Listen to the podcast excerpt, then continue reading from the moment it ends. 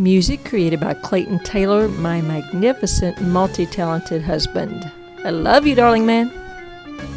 Hey, this is Tonja K. Taylor. I'm introducing my book, written and published in 2007, called Legacy Crafting Your Child's Future with Words.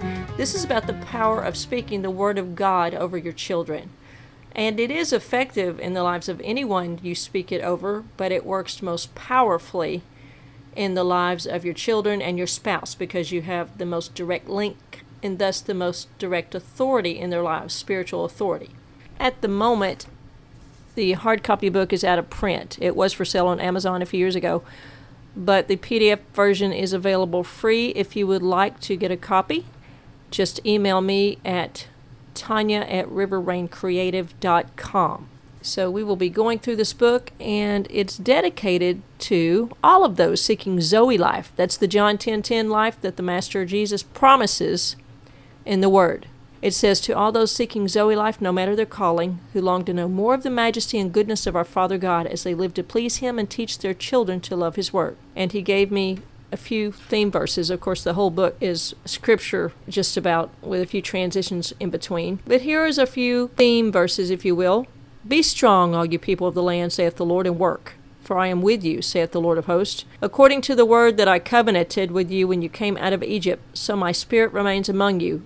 Fear ye not. It's Haggai 2 4 and 5. Here is Ezekiel 44:23. And they shall teach my people the difference between the holy and the profane and cause them to discern between the unclean and the clean. See, that's what we want our children and our spouses and those we love and know to do. We want them to tell the difference between what's right and wrong and to discern and choose the good. So, this book is a good tool to help shape their lives to do that and to train them directly to do that. This is a workbook where you have them write out the scriptures as well. Here's another from God's Words translation Lamentations 2:19.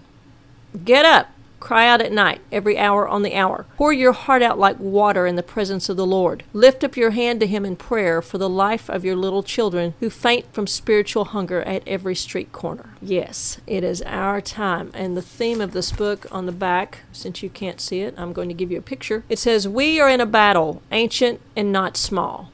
Your children will be forced to fight. Are they armed? Then it continues. One potential reader, when told of the vision for legacy, he gasped and said, A sword and children don't go together. What will people think? He almost got it. The point is, we must think and understand. We must understand that our children, if they are to survive and thrive, must fight. They must fight with wisdom. They must fight with power. They must fight with the victorious Word of God. But in order to teach them, we first must learn. And here is John 16 30 2 through 33, the Amplified Bible.